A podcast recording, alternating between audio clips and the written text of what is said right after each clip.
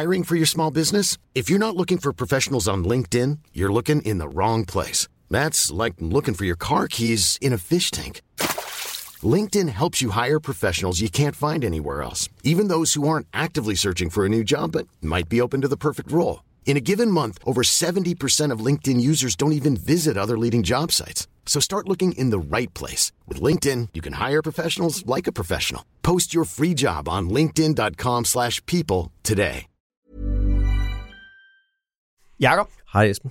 Jakob, er du egentlig øh, Halloween-mand, Halloween-fan? Ja, det, det er jeg blevet i hvert fald. Altså med, med, med tre børn, så er der, så er der ikke noget valg. Nej.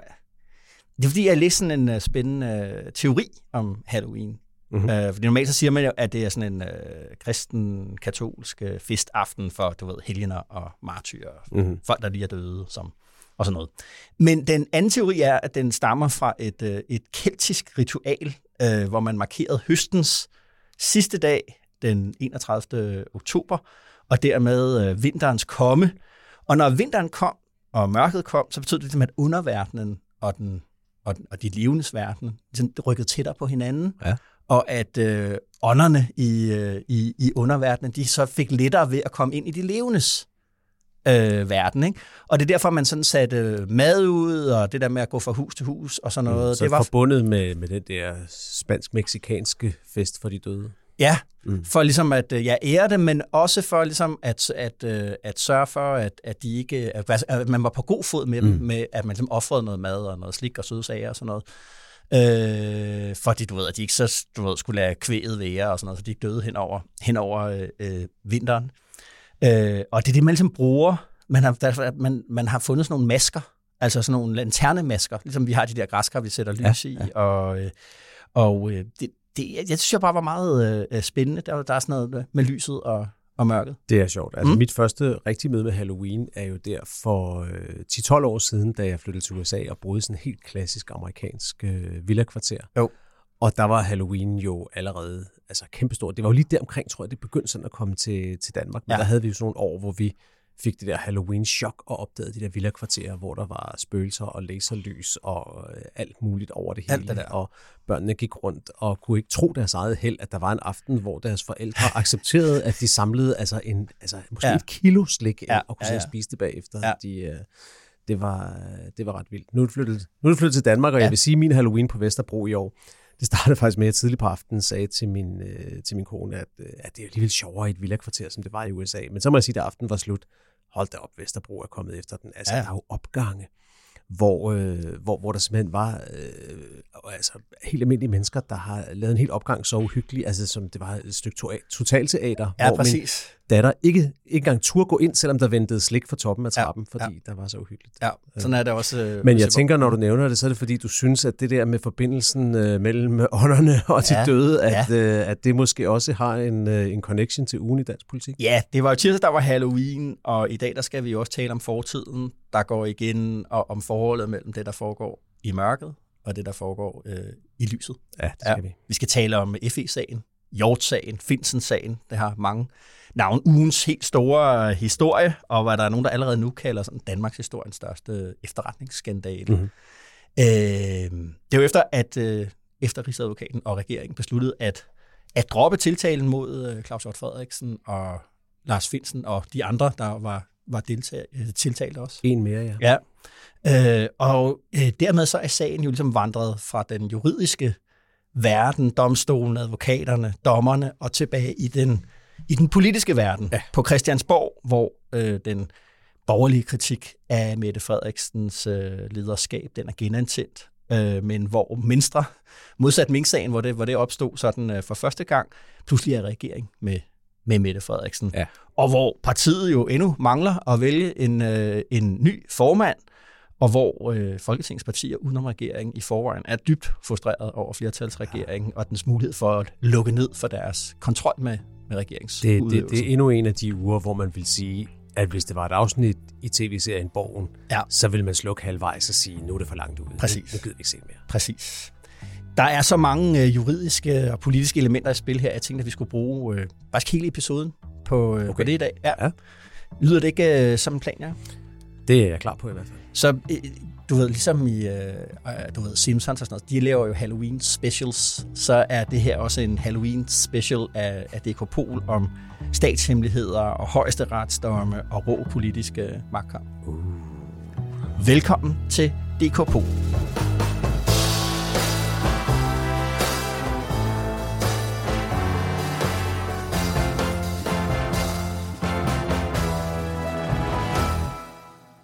Inden vi kommer til, øh, til det, Jakob, så skal vi jo have fluen på væggen øh, overstået. Øh, hvor har du bakset omkring henne i den her uge? Jeg vil godt have været med på, på et ledelsesmøde i toppen af Socialdemokratiet øh, hos Mette Frederiksen. Jeg ved ikke, hvem hun ellers mødes med. Det er Nikolaj Wammen og Morten Bødskov, eller hvem det er, hun, mm-hmm. hun ses med, når det, når det er rigtig vigtigt. Aha. Måske Peter Hummelgaard, hvem ved. Mm-hmm. Øhm, da de hørte, at øh, et af deres folketingsmedlemmer, Kasper Sandkær, mm-hmm. valgte at stoppe i politik. Mm-hmm. Ja. Han skrev det ud på, på Facebook i denne her uge. Øh, jeg går ud fra, at de har vidst det lidt før, han lagde det på Facebook. Monik. Men, øh, ja, Monik. Og, øh, og det, det er også noget, jeg hører, at, de, at, at der har været talt om i toppen mm-hmm. af Socialdemokratiet. Mm-hmm. Det, er ikke, det er ikke noget, de er glade for. Kasper Sandkær er jo et øh, altså, menigt folketingsmedlem, blev jo. valgt ind i, i nitten, og mm-hmm. så øh, genvalgt her sidste gang, så han har, han har kun siddet i Folketinget i fire år, og nu ja. vælger han altså at sige, at, at nu skal han noget andet. I mine øjne er han et af, af, af partiets store talenter. Han mm-hmm. øh, forhandlede medieforlig, han er aktuelt øh, udlændingeordfører, som jo er en svær post, ja. som man ikke sætter hvem som helst til. Og han har den der evne som til, til at, at, at stå fast på, på nogle synspunkter, men mm. også at deltage på en meget konstruktiv og, og hvad skal man sige, civiliseret måde i de politiske debatter. Jeg synes sådan set, han har været en, øh, en rigtig god politiker at følge, ja. så jeg blev sådan lidt, mm-hmm. lidt ked af det, da jeg så, han stoppede. Mm-hmm. Ikke, øh, uanset om man er enig med ham eller ej, så synes jeg bare, han er en af de politikere, som bidrager med noget godt mm-hmm. til den, til den offentlige debat. Mm-hmm. Og det, at han stopper, det er jo et krisetegn for partiet, mm. og måske for dansk politik. Mm. Altså, hvad er det, der gør, at, øh, at, at unge politiske talenter, en mand som ham, som har, har været interesseret i politik, lige siden han øh, nærmest lærte at læse, ja. at han så alligevel ikke synes, det er attraktivt nok. Det, mm. øh, det kan være, vi skal spørge ham selv om det på et ja. tidspunkt, men øh, jeg vil godt have hørt, hvad, hvad der blev talt om i, i toppen af S om i det. den forbindelse. Mm-hmm. Ja. Hvad, hvor vil du gerne være henne? Jamen, jeg er faktisk lidt tvivl om, hvor jeg gerne vil være, fordi der er så mange steder, er det tit, er det ikke det? steder, jeg gerne vil, vil have været på én gang. Mm-hmm. Altså, øh, jeg, altså, du ved, jeg måske vil gerne have været hos S F, måske hos Venstre, måske S, måske Danmarksdemokraterne, måske over i Landbrug og Fødevare. Okay. Øh, vores miljøredaktør, Hjalte Kragesteen, han lavede et, oh ja, den historie. et, et viralt, det gik viralt det interview, ja. vil jeg sige, i hvert fald i, i miljø- og klimakreds. Et interview med Erling Bonnesen, øh, Venstres øh, miljøordfører. Altså, øh, interviewet blev altså delt mandag morgen meget øh, heftigt, fordi øh, Bonnesen blev, hvad det hedder, bliver konfronteret med, at, at, øh, at man har jo selv som led i, i landbrugsaftalen, øh, man lavede for et par år siden, Øh, krævede en second opinion på det, man allerede var kommet frem til i, i dansk forskning omkring øh, kvæl, dansk landbrugs kvælstofudledning, og at det var slemt, og det skulle nedbringes med atten tusind ton, øh, før, at, at, øh, at vi kunne, før vandmiljøet ligesom kunne overleve. Ja. Øhm, og, øh, og der forlangte Venstre så, at det skulle der være en second opinion på, og den second opinion den er så kommet nu, ja. og den siger, at øh, vi skal, øh, de der atten tusind ton, den er god nok, og den måde, vi havde regnet med det hele på, den er også god nok.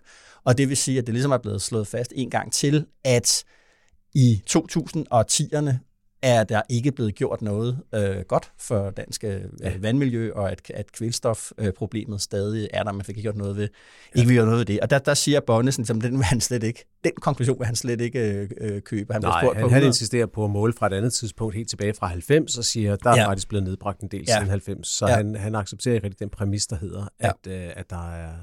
Der er ti år, der er gået tabt, fordi der ikke er sket noget. Præcis, og det kommer oven på øh, Danske Tidendes øh, øh, sådan meget visuelle dækning af, hvordan øh, det ja. er sådan et dystopisk landskab i, ja. i, i haven omkring, ja. omkring Danmark. Og det har den politiske øh, overbygning, at det blev en del af landbrugsaftalen, at landbruget frivilligt skulle gøre noget, øh, og hvis det ikke der blev sket noget på den danske kvælstofudledning, så ville politikerne komme efter dem med, med ny øh, lovgivning. Det er jo ligesom den, den fremadrettede kontekst øh, her. Og der vil jeg bare gerne have været de der forskellige steder. Det er jo igen igen, er det, det, altså det, dansk landbrug er bare en slagmark i dansk politik. C O to-skat er et spørgsmål, kvælstof er et andet. Og begge ting handler jo om penge og stærke ja. interesser, og Venstres rolle i det her. Og der er noget grund til, at jeg ikke kunne blive finde ud af, hvor jeg gerne vil være. Det er, altså, hvordan, hvordan reagerer de i Venstres top? Hvordan reagerer Troels Lund Poulsen, formand, en S P, øh, formentlig? Hvordan han sidder og ser på det over øh, hos de venstreorienterede, og tænker, okay, det her det er endnu en angrebsflanke, der kan presse regeringen. Hvad tænker Inger Støjberg? Øh, endnu en, det er jo endnu en front, hvor hun kan gå ind ligesom, og... og forsvare landbruget, stikke en kniv i sit, uh, i sit, uh, i sit gamle det, parti. Det, du peger på her, det, det, det må have, have ført til hævet øjenbryn mange steder. Ikke kun hos dem, som skrev øh, forarget om det på, på X og andre steder. Det, det må have ført til hævet øjenbryn, fordi det peger ind i et af de helt alvorlige problemer for regeringen og for Venstre. Det her med, om man skal være et, øh, et klimaparti, ja. eller om man ikke skal være et klimaparti, ja. og i hvor høj grad man skal ligge lige op og ned af landbruget. Og når du siger, at du godt ville sidde på Axelborg, så kan man sige, måske skulle man have været flue på væggen i den organisation, der hedder Bæredygtigt Landbrug, ja. som jo er sådan et, et lidt, øh, et lidt øh, spændagtigt øh, navn på organisationen, for ja. i virkeligheden er det jo en organisation, mm-hmm. der er endnu mere, øh, endnu hård, mere hårdnakket modstander af ja. nogen som helst form for, for klimakrav til, til landbruget. Ja. Og Erling Bonnesen i det interview lød jo næsten som et ekko af Bæredygtigt Landbrug. Og, og, og det har både konsekvenser for regeringen, den interne mulighed for at blive enige om de ja. her, om de her svære ting, de skal blive enige om. Det har også betydning for Venstres, altså kan Venstre blive et folkeparti igen, ja. hvis det er så tæt forbundet med landbrug? Det er jo det. Og det, det, det, det kommer de til at bruge noget tid på. Så derfor vil jeg gerne have fløjet rundt, ja. rundt omkring og se et, øh, hvad kan man sige, det er jo optegningen af en slagmark, ja. øh, som, som jeg synes kom med det, det interview, som er et fremragende ja. øh, interview. Som... Vi lægger det lige i show notes, ja. så lytterne kan gå ind og læse det. Det er, det er fremragende journalistik, som, øh, som ved hjælp af helt simple, øh, åbne spørgsmål ja. får sagt en hel masse om dansk politik. Præcis.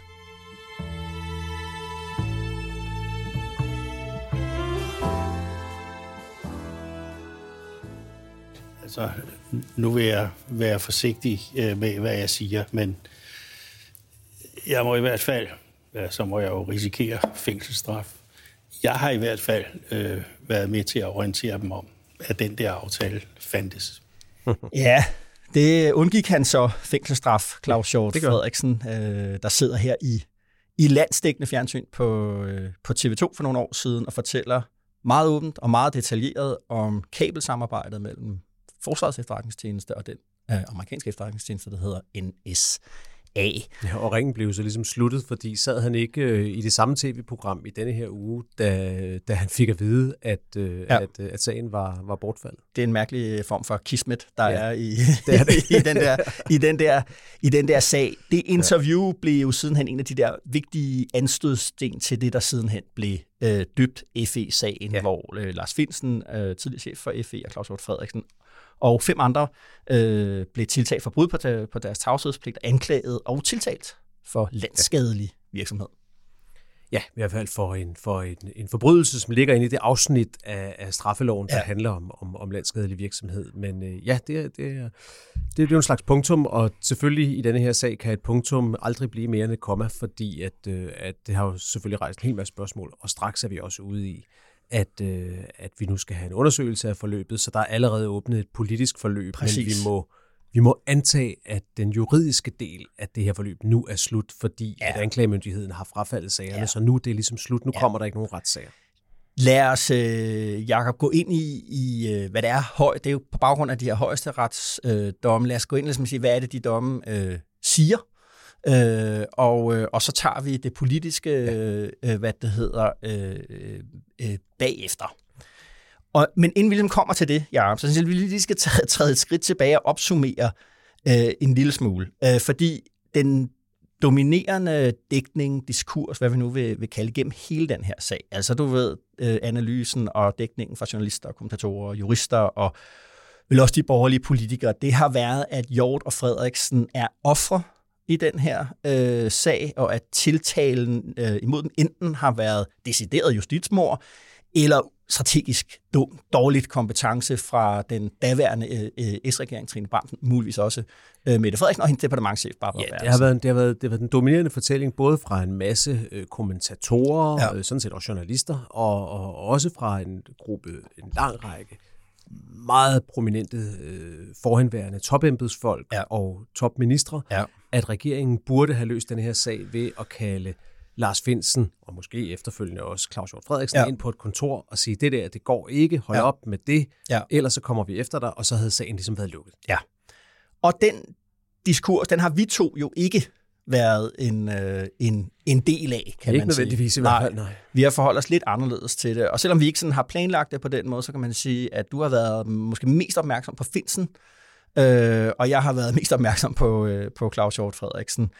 Det er jo ikke på den måde, vi som har ment, at om de er skyldige eller øh, sådan på forhånd. Det vi bare er gået op i, tænker jeg, det er at sige, jamen, at en retssag, der kunne afklare deres skyldighed, ville måske være på sin plads. Ja, det er jo, det er jo helt tydeligt. Altså for Finsen, som du ganske rigtigt siger, jeg har gået meget op i, læst hans bog og, og skrevet en del om det. Ja, det må man sige. Der må man sige, at, at, øh, at der er i hvert fald en masse ting i forløbet omkring ham, som peger på hans eget medansvar for, ja. at tingene løber helt af sporet. Det handler om øh, den konflikt, der kørte ude i F E, hvor der jo var et stort internt opgør mm-hmm. om det her kabelsamarbejde, mm-hmm. som sådan set er det, der udløser den del af sagen. Ja. Øh, og så handler det om hans eget forhold til øh, ledende embedsmænd i Justitsministeriet, blandt andet Barbara Bertelsen, mm. men også til ministre, ja. hvor han jo, det fremgår tydeligt af hans egen bog, det er en tilståelsessag, ja. hvor han jo spiller et utroligt speget spil, mm. som gør, at, øh, at der var al mulig god grund til, hvis man var minister, at sige, vi har et problem med Lars Findsen. Ja. Om det så skulle føre til, at mm. han skulle fængsles, aflyttes og, og, og dømmes, det synes jeg er nogle meget relevante diskussioner, som man kan tage ned af en ja, hel masse ja, ja, ja. spor. Men i hvert fald har jeg det også sådan nu, hvor vi står her, at det er en ekstremt utilfredsstillende afslutning på sagen, fordi mm. når det nu var, at man har valgt at varetægtsfængsle ham i enoghalvfjerds dage, når det nu er, mm. at man har aflyttet ham i næsten et helt år, mm. der er et ekstremt stort indgreb ja. i et hvert menneskes liv, ja. og, og ekstremt kontroversielt at gøre mod en af landets allerøverste embedsmænd igennem tre årtier, mm. så synes jeg, det for os som samfund ja, er helt utroligt utilfredsstillende, ja. at vi ikke får en konklusion på den sag. Var der grundlag for det, ja. eller var der ikke? Om han, altså, for, altså, at han enten blev frikendt, eller blev kendt skyldig, og for min skyld, hvis han mm. blev kendt skyldig, du ved, mm. fik en dagbøde, eller, ja, ja. eller hvad som helst, mm. men at vi fik konkluderet på sagen, ja. det havde været, ja. det, det synes jeg havde været en vigtig ting, og, og, og derfor synes jeg, at ugens begivenheder er, er utrolig problematiske, alene af den grund. Ja. Jeg tror, det jeg har tænkt, det er jo ligesom, jamen, øh, du ved, hvis de har gjort det, altså hvis de har via øh, læk og åbenmundighed omkring det her kabelsamarbejde, har skadet øh, efterretningstjenesternes mulighed for at øh, forhindre for eksempel terrorangreb, og mm. dermed har skadet statens mulighed for at, at give borgernes sikkerhed, hvis de har gjort det.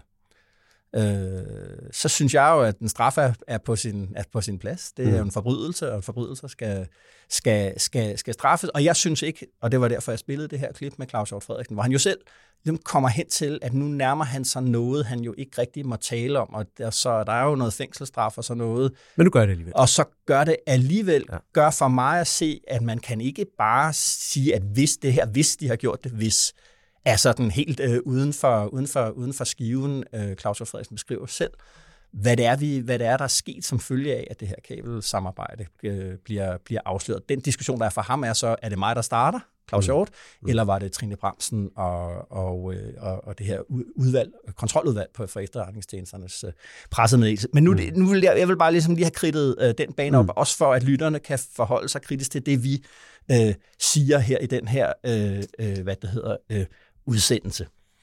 Jakob, lad os lige gå ind i... Øh, der, er jo, der, er, der er jo ligesom to øh, buketter af domme fra højesteret. Der er noget, der handler om anklageskrift, de såkaldte retsbøger, øh, og hvad der skal være offentligt i den forbindelse, og hvad, og hvad Claus Hjort Frederiksen og, og Lars Findsen må få med hjem, selv øh, Lars Findsen jo, må få med hjem af de der retsbøger og have hjemme hos sig selv, hvor der er vidneudsagn og bilag og alt sådan noget. Og det var nogle, nogle domme, der kom den tolvte oktober, og så kom der så nogen her i den her uge, den syvogtyvende Ja. Eller ikke i den her uge, øh, de kom i forrige uge, øh, øh, den syvogtyvende som handler om, hvorvidt der skal være lukkede døre, eller ikke lukkede døre, øh, ja. i hvor, og i hvor høj grad der skal være lukkede døre, om, om det kan administreres af retten. Og alle de her kendelser fra højesteret er jo i sig selv bemærkelsesværdige, fordi jeg tror, at det her det må være den retssag i Danmarks historien, der har haft flest, flest omveje omkring højesteret, før selve retssagen gik i gang, ja. Hvad den så nu ikke gør, ja. Fordi at der er rejst en byge af processpørgsmål. Ja. Og der er ingen tvivl om, det var noget, det Zetland øh, øh, fortalte om i denne her uge. En meget interessant øh, ja. artikel på, på Zetland, ja. øhm, som jeg også lige kan lægge i show notes om, mm. at det faktisk har været en del af Lars Findsen og hans forsvarteam med, med Lars Kelsen i, i spidsen. Det har været en del af deres strategi. Det ja. Har været at bombardere retssystemet med så mange processpørgsmål, mm-hmm. at et af dem fik afsporet sagen. Og, mm-hmm. og det er meget muligt, at det er rigtigt. Ja. Men det har jo også haft den effekt, uanset om det har været en strategi eller ja. Det har også haft den effekt, at der er blevet afklaret en hel masse ting Helt bestemt. Om grænserne for, om, om rækkevidden af, hvad, hvad tjenesterne kan gøre i forhold til retssystemet, individets øh, mulighed for at kræve offentlighed og få ja. Adgang til, til de her ting. Så der er faktisk skabt en en meget præcis ramme for den her slags retssager, som ja. Vi ikke havde før i tiden. Det, der har været grundproblemet øh, i den her retssag hele vejen igennem, det er, hvordan kan man føre en sag om brud på tavshedspligten, uden selv at komme til at bryde ja. Tavshedspligten? Altså, hvordan kan de hemmeligheder, man siger, at Hjort og Finsen øh, har afsløret, som de ikke måtte afsløre, hvordan kan man anklage dem for det, uden selv at komme til at afsløre ja. Dem endnu, endnu videre ja. Og endnu dybere? Ja. Og det er jo, på mange måder er det jo det, de her øh, processpørgsmål, øh, som, du, ja. Som du siger her, har handlet om. Øh, hvor meget måtte offentligheden vide? Hvor meget måtte de tiltalte selv vide? Hvor meget måtte de få med hjem øh, af, af, af, af, af, af bilag? Ikke? Og hvis man kort skal, skal opsummere højesterets generelle linje i alle de her sager, hvor ja. De på næsten alle punkter faktisk har underkendt øh, byretten og landsrettens ja. øh, kendelser i sagen, ja. Så har højesterets linje været, at ting kan ikke per automatik være øh, fortrolige, mm. eller man kan ikke per automatik sige krav om, at alle dokumenter skal øh, opbevares i en bankboks hos forsvareren og kan kun ses der og må mm. ikke tages med hjem. Mm-hmm. Eller man kan ikke per automatik sige, at dørene skal være helt lukkede. Man mm. må ikke engang høre oplæsning af anklageskriftet mm-hmm. i den her sag. Mm-hmm.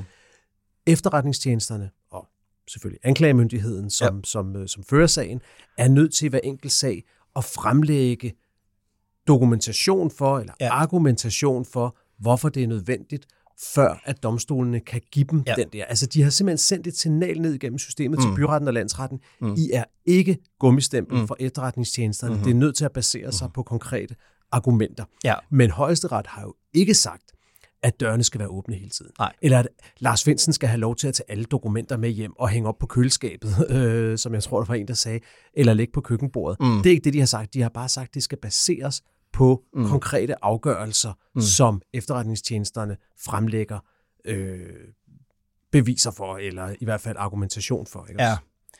ja, og, og øh, som vi begge to vel har hørt det, så er det mindre Øh, de seneste domme fra den syvogtyvende omkring, skulle dørene være åbne, lukkede, og kunne man ligesom, øh, en del af det højesteret siger, om øh, retssagen er jo i virkeligheden mange dage, og derfor så kan vi godt ligesom styre den del, der skal være lukket, den del, der skal være, være åben. Det er ikke det, der sådan rigtig har fået efterretningstjenesten til at sige stop og nej. Ja, det det er det der spørgsmål om dommene fra den tolvte oktober, der handler om øh, udlevering af retsbøger, oplæsning af anklageskrift, de bilag, der følger med i... i det kan man læse i, ja. i, i den pressemeddelelse, F E sender ud øh, i denne her uge, da, da sagerne bliver, bliver droppet. Ja. For der skriver F E selv, hvad det er, der har været problemet. F E siger, at vi kan ikke længere øh, tage ansvar for mm. at, øh, at udlevere bevismateriale til det her, når det skal behandles på den måde, som højesteret har beskrevet. Ja. Og det er jo på den baggrund, at anklagemyndigheden siger, hvis vi ikke kan få bevismaterialet fra F E, så kan vi ikke føre sagen. Mm. Så altså kæden starter ligesom mm-hmm. hos F E, der siger, mm-hmm. det er ikke tilfredsstillende det her. Mm-hmm. Og der skriver de lige ud, hvad problemet er ifølge F E. Ja. Det er det her med, at højesteret ikke vil acceptere, at alle dokumenter skal være underlagt de der særlige vilkår, mm. som gør, at den tiltalte ikke må få dem udleveret fysisk. Det er ja. Anklageskriftet, og det er retsbøgerne, ja. Men kun kan se dem øh, under særlige beskrevne vilkår hos sin forsvarsadvokat. Ja. F E nævner ikke i pressemeddelelsen den kendelse, der, der var den seneste, der kom mm. i højesteret, den der handlede om åbne og lukkede døre. Så, så man, må, man må gå ud fra, at det lige præcis, som du siger, er det med dokumenterne, ja. der, der afgør det. Det er, hvad det hedder, du har jo været, Jakob, øh, altså, vi, vi er jo enige, som vi også sagde før, vi mener, at den her retssag på en eller anden måde burde have fundet sted. Fordi det når, nu, er, når nu det var kommet så vidt? Når det var kommet så vidt, så, så kan vi som samfund have svært ved at leve med, med, med, med de her mudrede vande, mm. vi står i nu. I virkeligheden jo også Finsen og Hjort øh, selv, de har de her, øh, altså lige nu er de selvfølgelig lettet over, klar, at sagen er væk. Men med tiden tænker jeg, at, at, at det her med, at, at man har den her anklage om at være, altså det bliver jo skærpet lidt, men det siger mm. det jo også selv, landsforræder. Mm. Øh, have, have, det, den, den, den vil man jo også gerne have væk. Selvfølgelig. Øh, så, så alle er jo ligesom utilfredse. Det er efterretningstjenesterne og Justitsministeriet jo i princippet også. De siger, at der er brug for ny lovgivning her. Ja. Vi kan ikke leve med den her øh, situation. Så vi står i en situation, hvor alle er enige om, at det her det kan ja. vi ikke øh, leve med. Du har lavet en analyse, hvor du retter, skal vi sige, den kritiske brød lidt mod F E og, og, og, og, og P E T.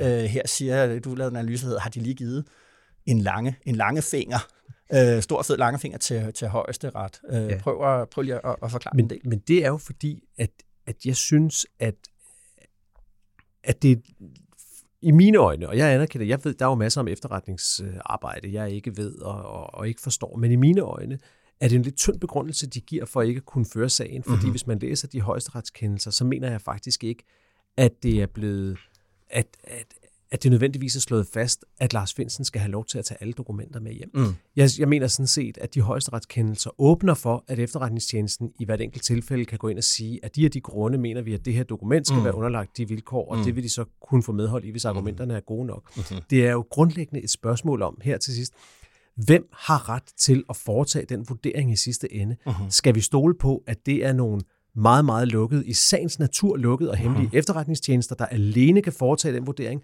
Eller skal vi insistere på, at i et retssamfund, der skal det faktisk forbi en dommer, ja. der skal vurdere det ja. på grundlag af det, der bliver lagt frem? Ja. Det er jo den uenighed, der er opstået her, uh-huh. og hvor efterretningstjenesterne siger, det stoler vi ikke på, at, øh, uh-huh. at dommerne kan gøre på en tilfredsstillende måde. Ja. Og så synes jeg, så har det det ekstra paradoks i sig, at at de ting, de oplysninger, der måtte stå i de dokumenter, når nu de tiltalte er lige præcis Lars Findsen og Claus Hjort Frederiksen, mm. så må de hemmeligheder, der måtte stå i dem, jo være nogen, som de to per definition næsten kender i forvejen med de poster, de har haft. Jo. Så altså, frygten er, det skriver F E jo, frygten er, at det vil føre til yderligere lækager. Ja. Altså, jeg, jeg synes... Jeg synes, det er en lille smule farfetched at, øh, at sige, at vi kan, ikke, øh, vi, vi, vi kan ikke fortælle det her på et åbent retsmøde, fordi så lægger de det bare igen. Jamen, og der, det, jeg synes net, at der er jeg uenig lidt, mm. eller uenig i hvert fald, som jeg er i hvert fald t- tendentielt øh, lidt tættere nok på, på altså, der, der er jo ikke, det er jo ikke et ulogisk argument, at når du tiltaler Finsen øh, for at have lækket øh, ting, at man så siger, at øh, vi, har, vi vil helst ikke udlevere øh, yderligere dokumentation. Vi kan ikke stole på den fyr. Fordi, han har, altså, fordi det, er jo, ja. det er jo det, vi anklager ham for, ja. og, og øh, øh, altså, du ved, skal han have flere øh, statshemmeligheder øh, liggende derhjemme ja. øh, til fri afbenyttelse? Ja.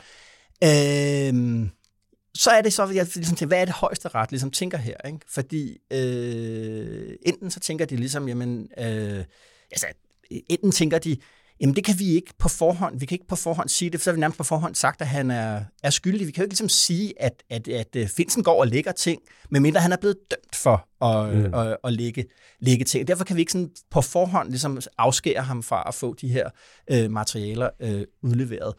Nej, eller bare, de, de skriver direkte i kendelsen højesteret, at efterretningstjenesterne ikke har gjort sig det besvær mm. og argumenterer for, hvorfor ja. der er risiko for lækager. Altså, det kunne de vel godt gøre med henvisning til hele det forløb, der har været, den bog, han har skrevet, og hvad ved jeg? Ja, men, men altså, hvis jeg var efterretningstjenesten og rigsadvokaten, så vil jeg sige, jamen, det er jo det, vi fører sagen på. Sagen, mm. hvis vi får ret, så har vi jo her beviset for, at han ikke skal... skal at, at årsagen mm. til, hvorfor man ikke vil, skal udlevere øh, doku, dokumenterne øh, mm. til ham. Og der ved jeg ikke rigtig, øh, højesteret skal jo selvfølgelig, de dømmer jo på gældende lovgivning. Mm. Det skal man huske på. De kan jo ikke selv gå ud og finde på ting og sager. Øh, så jeg ved ikke, om jeg vil ligesom gå så langt som at sige, at jeg ikke synes, at de er særlig øh, forstående mm. over for det, der er sagens problem her. Nemlig det her, som vi startede med at sige, hvordan skal, altså hvis, hvis det handler om hemmeligheder, hvordan kan vi så føre en sag om, om at afsløre de hemmeligheder, uden selv at komme til at afsløre mm. det problem der. Det, og der sidder man jo, når man helt, kigger i de der... Helt, altså, når vi kommer ned i det, så er det jo sådan helt tekstnær læsning af nogle, af nogle lovparagrafer og ja. forarbejderne til dem. Fordi det, det handler ja. om, det er, at der er en paragraf i loven, nu har jeg glemt paragrafen, det står inde i højesterets kendelse, ja. som siger, at når man bliver tiltalt for noget, så skal man have udleveret en kopi af anklageskriftet. Ja. Og der siger efterretningstjenesten så, jo, det kan man jo fortolke på mange måder. Kopi og kopi, det behøver ikke at være fysisk, og de skal bare have lov at se den, og så kan den ligge i den bankboks. Og der er højesteret lidt mere tekstnær og siger, ja. Der er ikke noget i forarbejderne til den lov, som siger, at man faktisk ikke, at det ikke, når der står, at de skal have en kopi, at det ikke betyder, at de skal have en kopi. Ja. Præcis det, ikke?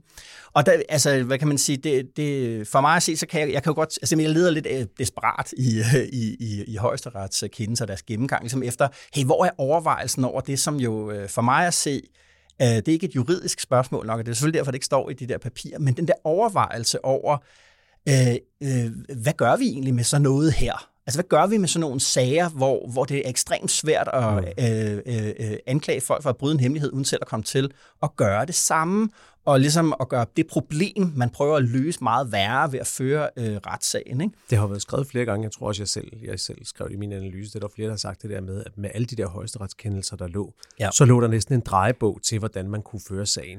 Og der, er der, jo, der snakkede jeg jo med en med, med, med, med forbindelse til, til, til en af efterretningstjenesterne, mm-hmm. som sagde, jamen, jeg synes ikke, det er en drejebog, de har lavet. Jeg synes, det, de har lavet, det er en opskrift på en bombe under mm-hmm. efterretningstjenesterne. Ja. Øhm, det er jo meget interessant. Ja, det synes jeg. Og så, altså, hvad kan man sige, jeg synes jo, at der ligger i, helt nede bagved, helt nede i bunden af alt det her, der ligger der sådan en filosofisk-politisk øh, diskussion. Normalt, når vi siger noget en filosofisk-politisk diskussion, så synes vi ligesom, du ved, jeg er langhåret øh, for nørder. Mm. Uvigtigt. Jeg synes, det er super vigtigt, det her. Mm. Og det er spørgsmålet om, hvad er egentlig forholdet mellem staten og retsstaten?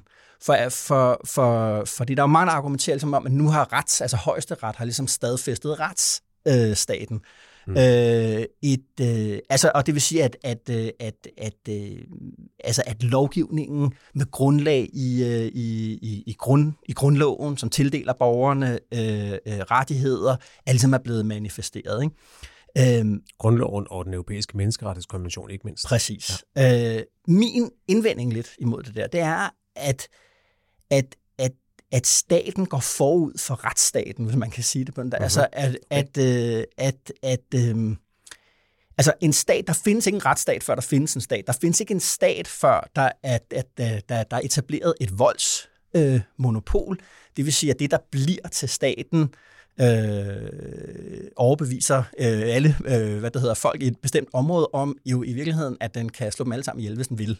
Ja. At den har styrken til det. Øh, pointen er, at øh, de bliver mere bange for det, der bliver til staten, øh, end de er for hinanden. Og på den måde stifter staten orden mm. og fred.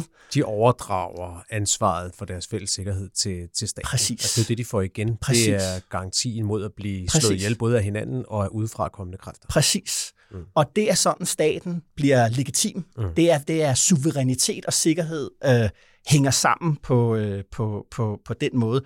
Og det vil også ligesom sige, at det er først efter det øjeblik, at man kan få lov, at, øh, at det er den måde, man stifter fred og, øh, og, og orden på. Og det vil sige, at hvis statens sikkerhed bliver kompromitteret, så har staten meget vide beføjelser, måske i virkeligheden uendelige beføjelser til at sikre sin sikkerhed. Øh, og sikre sin evne til at give sikkerhed. Og det er, jo, det er jo lidt det, det handler om, det her med, hvad må staten gøre for ja. At sikre sig? Og det vil sige, at sikre sig betyder ikke at sikre institutionen, eller sikre Mette Frederiksen, men at muligheden for at gøre sine borgere sikre. Ja. Og det, der er risikoen ved den tilgang, det er jo, at staten på et tidspunkt øh, bliver til en robot, som vi snakkede om i en ja, tidligere udsendelse. Ja. Altså i den forstand, at staten bliver en enhed, der har der har en egen vilje, ja. Og en egen vilje til overlevelse, mm. og som derfor tager nogle magtmidler i brug, ja. Som er, øh, udenfor, som er ja. Uproportionelle, ja. Fordi at det bliver et formål at bevare magten i sig selv. Og der synes jeg jo, mm-hmm. der synes jeg også, spørgsmålet er lidt, om det skal være teori det her, eller om det også skal være praksis. Ja. Fordi ja. Hvis det også er praksis, mm-hmm. så synes jeg også, man må kigge lidt på, hvad de tre sager, hvad de egentlig handler om. Ja. De handler jo, der er jo det, man kan kalde F E-sagen, med det med kabelsamarbejdet. Hvad udspringer den af? Mm-hmm. Den udspringer jo af, den udspringer jo fra alt, hvad vi ved fra bøger og artikler, der er skrevet om det, mm-hmm. af en stor intern konflikt i F E, mm-hmm. hvor en betroet medarbejder i F E er så utryg ved det kabelsamarbejde, ja. At vedkommende begynder at lave hemmelige, ulovlige lydoptagelser af samtaler inde i Forsvarets Efterretningstjeneste, ja. At vedkommende gør som en rigtig whistleblower skal, og går til tilsynet for efterretningstjenesterne, ja. Ikke til pressen, mm. men til tilsynet. Mm. Der er al, og de får, de, på et tidspunkt laver de en hemmelig undersøgelse ja. Af kabelsamarbejdet i F E, hvilket er meget kontroversielt. De laver ja. Altså til synligheden hemmeligt for amerikanerne. Ja. Mon ikke amerikanerne har fundet ud af det alligevel. Oh, men anyway, ja. Det er den ene sag. Mm-hmm. Den anden sag, det er Samsam-sagen. Mm-hmm. En sag, hvor der potentielt er begået en uretfærdighed mod ja. En borger. Ja. Også igen en konflikt mellem nogle efterretningstjenester, mm-hmm. og hvor der er en medarbejder. Det er den Det er den P E T-medarbejder, hvis sag også er bortfaldet i denne her uge, som vi ikke snakker så meget om. Han har da ikke sat navn på, men han trådte jo frem på Danmarks Radio her ja. Inden for den sidste uge, hedder vist Jesper. Mm-hmm. Øhm, hvor han vælger at gå ud faktisk og, øh, og, og lægge nogle oplysninger mm. der, fordi han mener, at der er begået en uretfærdighed. Ja. Og den tredje sag, det er jo så øh, sagen om de syriske flygtningebørn, mm. hvor at øh, regeringen siger, at det vil være uh-huh. farligt for den danske sikkerhed, uh-huh. hvis man henter nogle af de syriske børn hjem, ja. Og hvor Ekstrabladet så kan afsløre, uh-huh. at det som efterretningstjenesterne, der må formodes at være dem, der ved det bedst, siger, det ja. Er præcis det modsatte. Ja. Det er, at det er mere farligt at lade dem sidde dernede uh-huh. i lejrene. Uh-huh. Så vi har altså nogle sager, hvor ja. At det efter mine begreber åbenlyst er i offentlighedens interesse, uh-huh. at der bliver sat lys på de her ting, uh-huh. fordi at der måske måske ikke foregår noget, der er, der er forkert. Mm-hmm. Og det er, jo, det, er jo dens, altså, det er jo nærmest den eneste ventil, man har i et hemmeligt samarbejde, ja. Fordi der er ikke, det er ikke med efterretningstjenesterne, som er alt muligt andet, at vi kan søge aktindsigt, eller mm-hmm. at journalister kan gå ind og kigge på det. Så derfor så synes jeg, at hvis man kigger på det konkrete indhold, så er det jo nogle mennesker, der med forskellige motiver har sagt, hov, mm-hmm. vi arbejder for staten, vi tror på statens ja, ja, ja. Øh, evne til at beskytte os alle sammen, jo. Men her, mm. her er staten ved og køre sporet. Ja. Ja, men helt klart, og, der, og det store spørgsmål er, hvor langt kan du drive det der sikkerhedsargument? Altså, hvor meget ja. Kan vi sige, det, det handler om statens ja. øh, sikkerhed? Vi kan jo ikke bare ligesom, øh, godkende det og sige, nå, hvis jeg sagde, du, det var statens sikkerhed, så må du gøre øh, hvad som helst. Det, det, anerkender jeg, det anerkender jeg sådan set også. Jeg, jeg, jeg synes bare, at, øh, altså, hvad kan man sige, at, at jeg deler den analyse, at vi jo lige nu står i en situation, hvor øh, betroede medarbejdere i P E T og F E og ministre, justitsminister, måske også forsvarsministre, de pludselig står i en situation, hvor, hvor de kan chakre. Men nationens sikkerhed, øh, det er jo det, der er anklagen her, og, og, og altså, kan, det, kan man gøre det straffrit? Altså, det, det problem, synes jeg, er, er helt reelt. Øh, der ligger selvfølgelig også et andet syn på embedsmanden hernede bag alt det her, nemlig at at embedsmanden også kan agere på egne personlige mm. interesser, og ikke bare sådan af statens tjener og alt det her. Ikke? Men jeg synes, vi har et stort problem, som skal afklares. Og der er jo blevet melding om, at man vil ændre øh, loven ja. For at kunne føre øh, den her øh, slags sager. Spørgsmålet det er ligesom, det skal jo også være grundlovsmedholdigt, så de tingene kan jo godt vende tilbage til højesteret, og de skal sidde og tage stilling til, må man overhovedet ændre på de her regler. Det kan de i høj grad. Nu må vi jo se, hvad det er, de vil foreslå. Det ved vi ikke endnu. Man kan også sige, før det overhovedet ender i, i højesteret, så skal de der lovændringer jo vedtages. Ja. Og jeg er meget spændt på, om du egentlig ja. Efter en så kaotisk F E-sag ja. Kan samle halvfems mandater i Folketinget bag et forslag om, at konklusionen på hele sagen så skal mm. blive, at vi indfører mere hemmelighed i retsplejen. Ja. Det, altså, det er et forslag, som jeg tror, man måske under mange under mange vilkår godt kunne få igennem Folketinget, anført af det, man ville kalde de ansvarlige partier, ja. Som ville stå sammen ja, om at sige, ja, ja, ja. Det vedtager vi, fordi det er vigtigt, ud fra mm-hmm. dit argument, ud fra mm-hmm. ja. Staten beskytter os-teorien. Mm. Øh, mm-hmm. Men lige denne her situation, mm-hmm. altså jeg tænker selvfølgelig specielt på Venstre, ja. kan, kan Venstre, der har været så højt oppe i træet på F E-sagen, ja. Kan deres vej ned ad træet blive og indføre mere hemmelighed i retsplejen, sådan så den næste Claus Hjort i hvert fald bliver dømt bag lukkede døre, ja. hvis, det, hvis det sker? Det, jeg, jeg har svært ved at se det, men altså Venstres veje er urensagelige for tiden.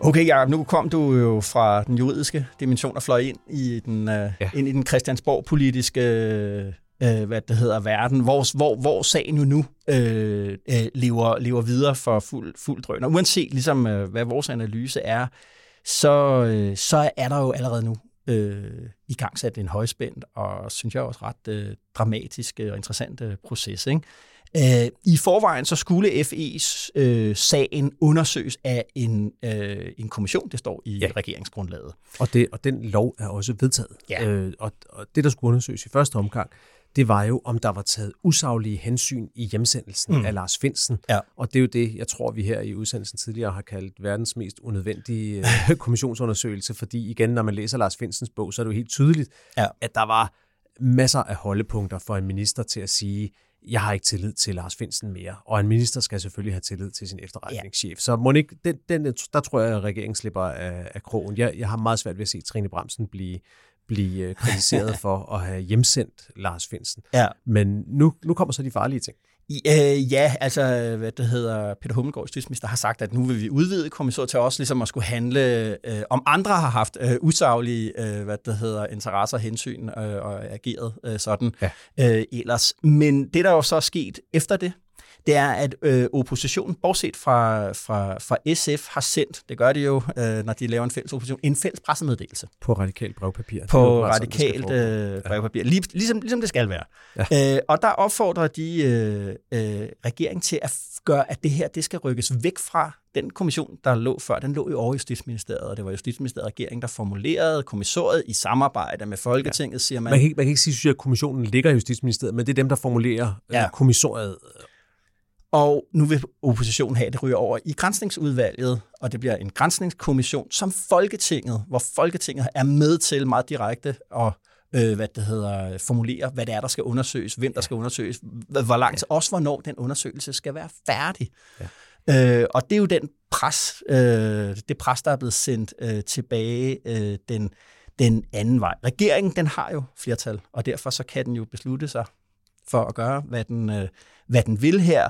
Øh, men, men spørgsmålet er, øh, som du sagde før med Venstre, hvad kan Venstre holde til ja. i den øh, forbindelse? Fordi det er jo ikke bare øh, forhenværende formand Jakob Ellemann, der har sagt en masse ting om Mette Frederiksen og F E-sagen i den forbindelse. Han har også sagt en meget skarpe ting. Mm. Det er der en hel masse andre øh, medlemmer af øh, Venstres folketingsgruppe, herunder øh, flere ministre, som også har været ude og siger F E-sagen, og Jacob, hvis det, du ved, når vi skal pege på det store billede fra, fra, fra Folketingsvalget øh, tyve toogtyve, så finder vi det der billede af Søren Pape Poulsen og Står. skygger med Jakob Ellemann ude foran ja. kastellet der. Ja. Ikke? Det var jo simpelthen et knudepunkt, øh, i, et nøglepunkt i øh, den borgerlige angreb på, på, på regeringen under valgkampen. Det var F E-sagen, ja. øh, og havde været det øh, op til os. Og hvad gør Venstre så nu? Ja, det er...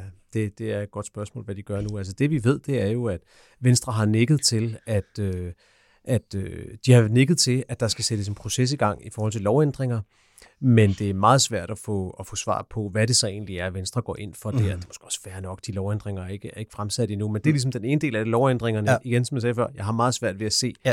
at Venstre skal sige, ej, hvor er det godt, at Claus Hjort øh, slapper krogen, så nu må vi have lavet en lov, så den næste Claus Hjort ikke slipper af krogen. Ja. Det argument er svært.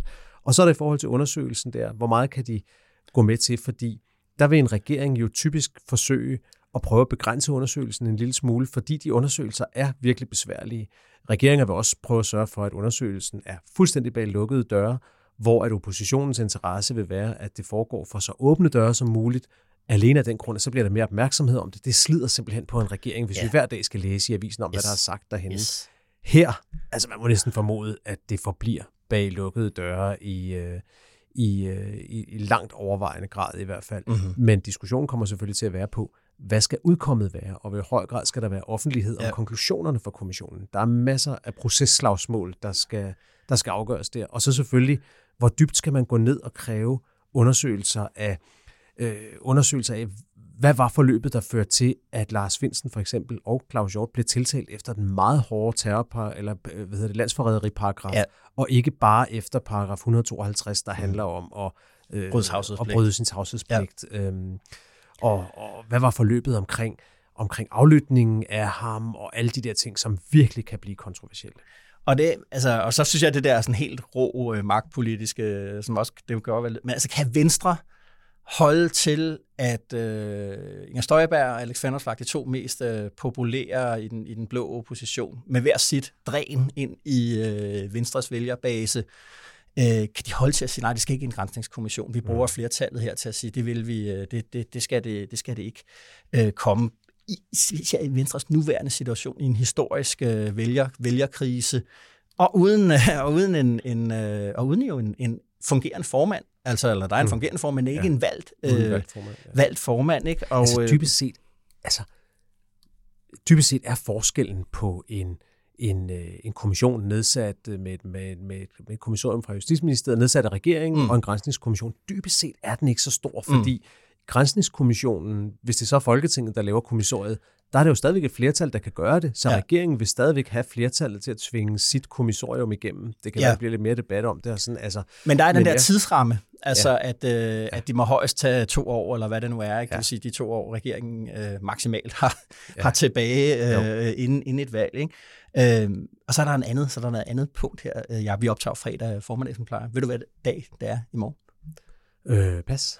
Det er øh, treårsdagen for Mette Frederiksens berømte minkpressemøde. Ah, ja, det er og det er sammenkædningen af, af, af de to ting, øh, den, den, den vil jo komme, og, ja. og der, ingen, kan, ingen skal være i tvivl om, at, øh, at for os fra Venstres vælger, også dem, der stemte på dem øh, ved Folketingsvalget toogtyve, der betyder minksagen altså noget. Så kan det være fair, ikke fair, eller hvad man synes ja, er afklaret, ikke afklaret. Det, det. det betyder bare meget, og det er ved at trykke på de knapper, hvis man læser den der pressemeddelelse, det tror jeg, det første citat er fra øh, Inger Støjberg, og hun sørger jo meget præcis for både at nævne Mette Frederiksens navn og Barbara Bertelsens øh, navn i det her, og det pres, det vil, altså, det vil de føre an i øh, Danmarksdemokraterne og, og L A. De vil, de vil, mm. de vil presse Mette Frederiksen, og derigennem, det der øh, derigennem øh, øh, Venstre.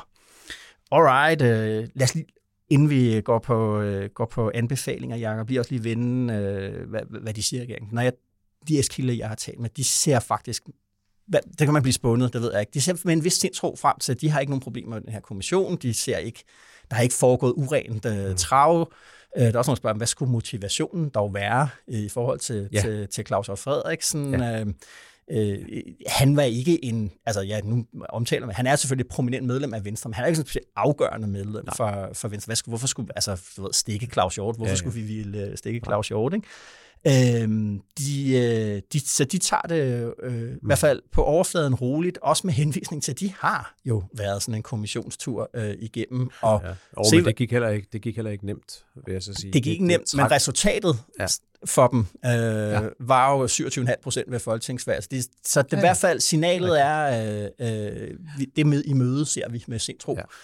Men altså lige så vel som, at vi, vi taler om i begyndelsen, at det havde været, det havde været godt at få afklaret ja. øh, retssagerne, så bliver det også godt, trods alt, at få den kommission, fordi der hænger nogle, øh, nogle spørgsmål og, og, og nogle spørgsmålstegn over den her sag, som trænger til at blive erstattet af punktummer mm-hmm. eller, eller udråbstegn måske, ja. i forhold til, var der den indblanding, som Lars Findsen jo meget direkte insinuerer i sin bog, ja. at det her, det handler om, at Barbara Bertelsen, ja. statsministeriets departementschef, har et horn i siden på ham, har et horn i siden på ham og mm. derfor har presset en meget hårdere kurs igennem, end myndighederne måske ellers ville have fulgt. Mm-hmm. Og der er, synes jeg, hænger også det spørgsmål over det, om, om øh, altså, hvor meget det her har været drevet af et ønske om at prøve at, øh, at, at forhindre pressen i at beskæftige sig ja. med de her ting. Ja. Også. Altså, øh, mm-hmm. altså igen, jeg, man kan høre folk, som, øh, som er tæt på efterretningstjenesterne, siger, mm. jamen altså, vores formål var sådan set aldrig at få, at få sendt nogen i spjældet. Mm. Det var at få stoppet lækagerne. Mm-hmm. Og det synes jeg jo egentlig, hvis man kigger tilbage, mm-hmm. som udgangspunkt er legitimt nok, at hvis mm-hmm. du har nogle efterretningstjenester, og du op- oplever i løbet af et halvt eller et helt år, mm-hmm. at der i mindst tre forskellige sager bliver lækket ting fra mm. efterretningstjenesterne, så må man jo som ansvarlig ledelse i en efterretningstjeneste sige, mm. vi har et problem, vi er ja. nødt til at få det løst, hvad gør vi? Ja. Men den måde, de har gjort det på, ja. det er jo også med noget, som vi ikke har set så meget tidligere i Danmark, med forsøg mm. på, med nogle, nogle møder, som er blevet opfattet som intimiderende ja. af chefredaktører. Ja. Ja. Det er med... med de her meget voldsomme retssager mod nogle folk, for enten ja. at have sagt noget i tv-programmer, ja. eller for at have talt med, med, med, med journalister. Ikke? Mm-hmm. Og øhm, jeg lagde mærke til i denne her historie, som D R havde i, i sidste uge, med denne her tidligere P E T-ansatte, der hedder Jesper. Mm-hmm. Øh, der er en del af hans fortælling jo, at øh, ham har de også overvåget, og han bliver mm-hmm. anholdt, og ifølge hans egen fortælling, så går han straks til erkendelse og siger, jamen, jeg ved godt, hvad det her handler om, og ja. jeg har gjort det. Ja. Øh, I siger, det ja. øh, vil jeg ikke skjult på. Mm-hmm. Og så ville han så i retssagen have forklaret, hvorfor han havde gjort det, for mm-hmm. han mente jo så, at han havde nogle, nogle legitime grunde til mm-hmm. at gå ud med de her ting. Men der har han jo så igen ifølge hans egen fortælling fået tilbudt strafnedsættelse, eller i hvert fald en mildere sag, ja. hvis han ville fortælle lidt mere om, hvordan graverjournalister arbejder. Og der er jo sådan lidt splittet, for på den ene side, jamen, apropos din uh, lidt uh, Hobbes-inspirerede jo, øh, øh, forkærlighed for staten, ja. så, så har man selvfølgelig ret til at beskytte sig mod mm-hmm. gravejournalister, der kommer og prøver at afsløre hemmeligheder. Mm. Men det der med at lave, lave aftaler om strafnedsættelse, det er jo normalt noget, vi bruger, hvis vi skal fange en narkobaron ja. Eller en morder. Ja. Normalt er det jo ikke noget, vi bruger for at stække ja. Altså journalister, som egentlig bare passer deres arbejde. Ja, ja, og, og jeg er jo også sådan, altså jeg, når jeg deler lidt her, så er det fordi, du ved, altså jeg er jo også journalist. Jeg vil jo også bare, altså jeg vil jo hele tiden gerne ind bagved ja. Alt ja. Muligt og have alt muligt at vide. Så det er jo ligesom også at jonglere to forskellige... Men det er jo ikke for at tilfredsstille vores nysgerrighed, kan man sige, vel? Altså, det er jo ikke det, det handler om. Det nej, nej, om... selvfølgelig. Hvordan fungerer magten i Danmark? Og hvis vi har en demokratisk magt, så, så har vi også en krav på at vide, hvordan det, hvordan det fungerer. Helt, helt, helt øh, afgørende. Men, og der kan man sige, hvis, hvis altså, P E T har på en måde opnået deres mål. Der, der bliver ikke lækket fra efterretningstjenesterne lige nu, så mission accomplished, kan de sidde og sige, ja. ude, i, ude i hovedkvarteret nu. Ja.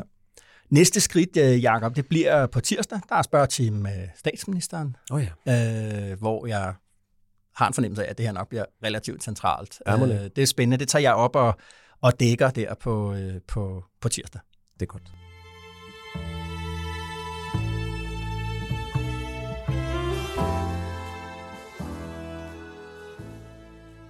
Jakob, det var det. Weekenden øh, banker på døren. Hvad, hvad har du? Du er jo altid øh, ude omkring til rockkoncerter. Ja, det er rigtigt. Hvad, ja. hvad, hvad jeg, må skuffe dig. jeg må skuffe dig. Det er rigtigt. Jeg var til koncert i går ja. øh, i Den Grå Hal for første gang i mange år. Det var sjovt. Ja.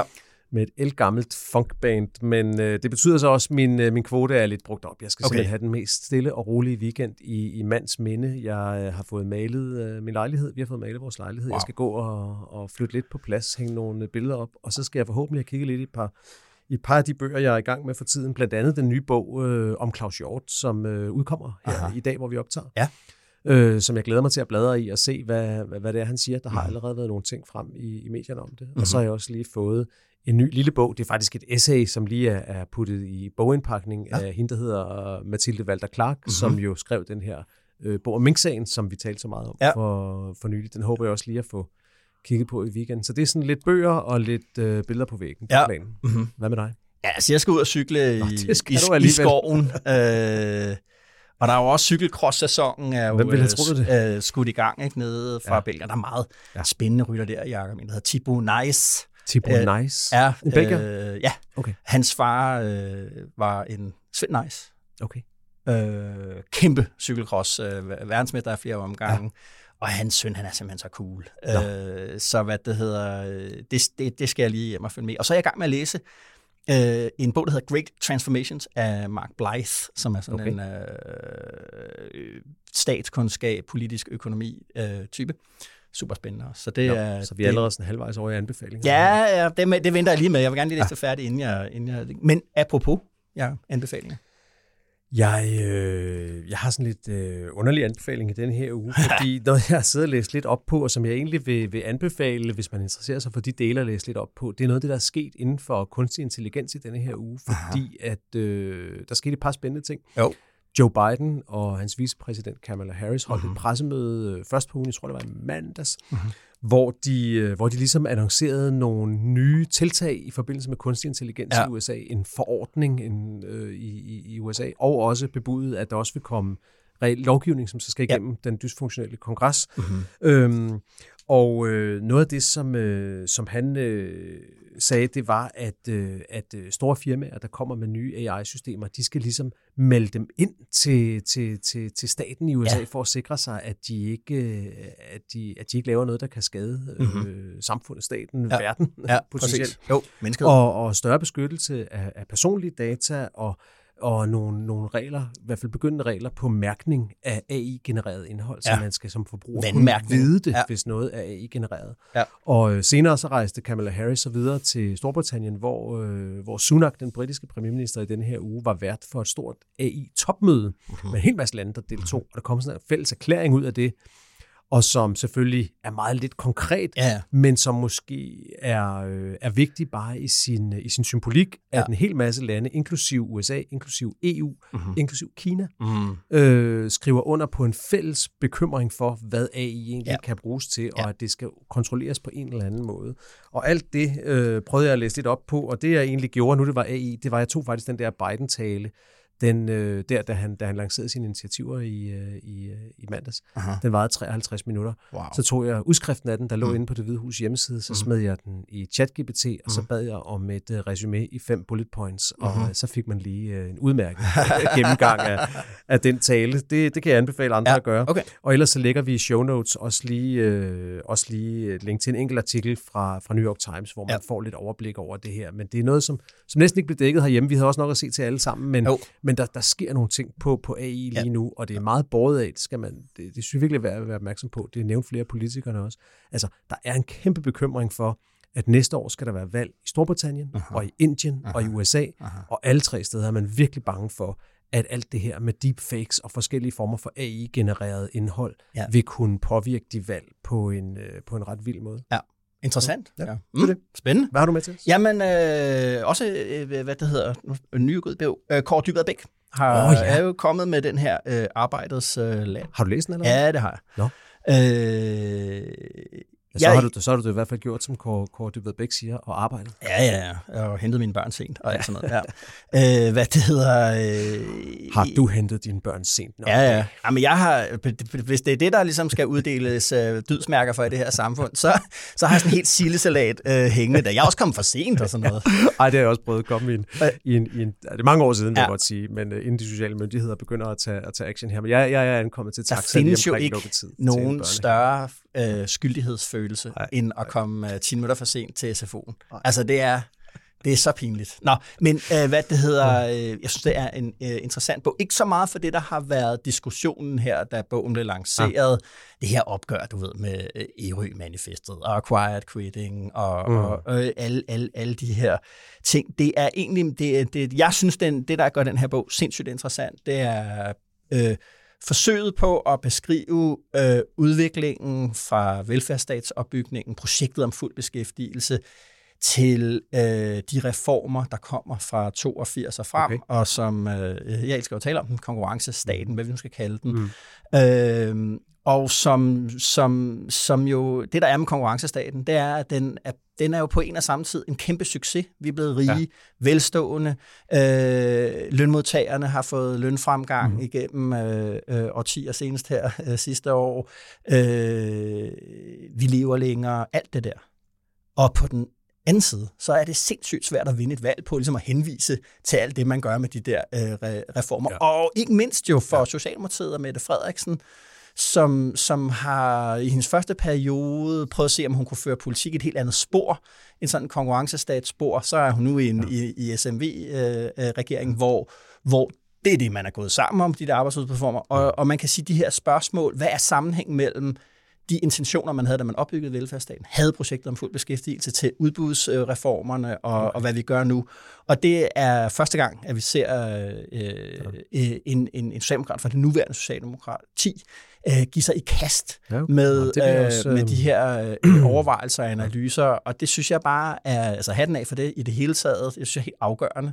Det er et spørgsmål, det vil jeg også tage at læse, fordi det som, det, som jeg synes er interessant, er det som... Øh, Jes Stein Pedersen skrev i en, i en kommentar i Politikken for nylig, synes jeg meget, meget elegant. Han skrev, at, at det ser ud til, at arbejderbevægelsen er blevet forvandlet til bevægelsen for mere arbejde. Ja, og det er jo sådan det store ja, ja. spørgsmål, det der med, fordi arbejderbevægelsens mm. historiske mission har mm. vel været at give arbejderne bedre vilkår, som mm. har været mere løn, men som også har været mere ferie, ja, som også har været bestemt. kortere arbejdsuge. Ja.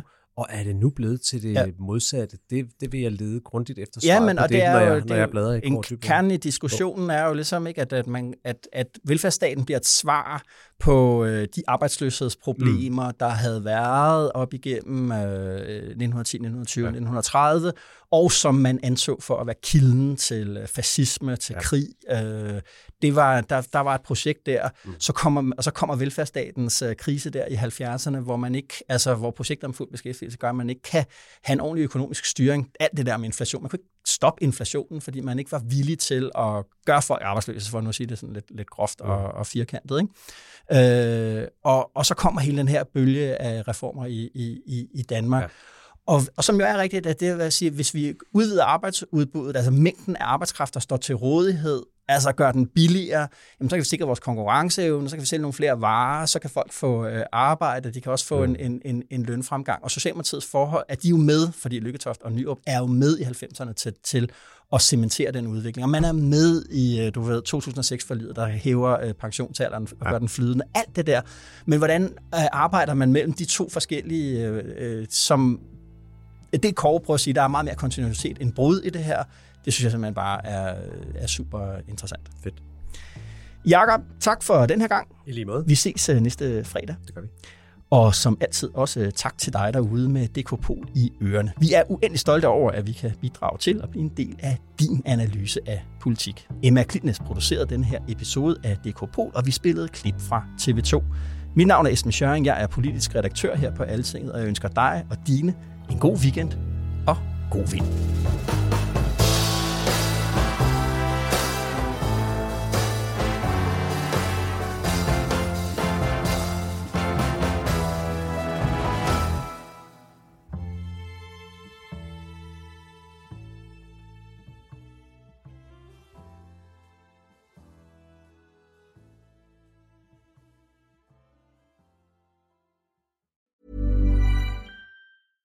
Mom deserves the best, and there's no better place to shop for Mother's Day than Whole Foods Market. They're your destination for unbeatable savings, from premium gifts to show-stopping flowers and irresistible desserts. Start by saving thirty-three percent with Prime on all body care and candles. Then get a fifteen-stem bunch of tulips for just nine ninety-nine each with Prime. Round out Mom's menu with festive rosé, irresistible berry chantilly cake, and more special treats. Come celebrate Mother's Day at Whole Foods Market.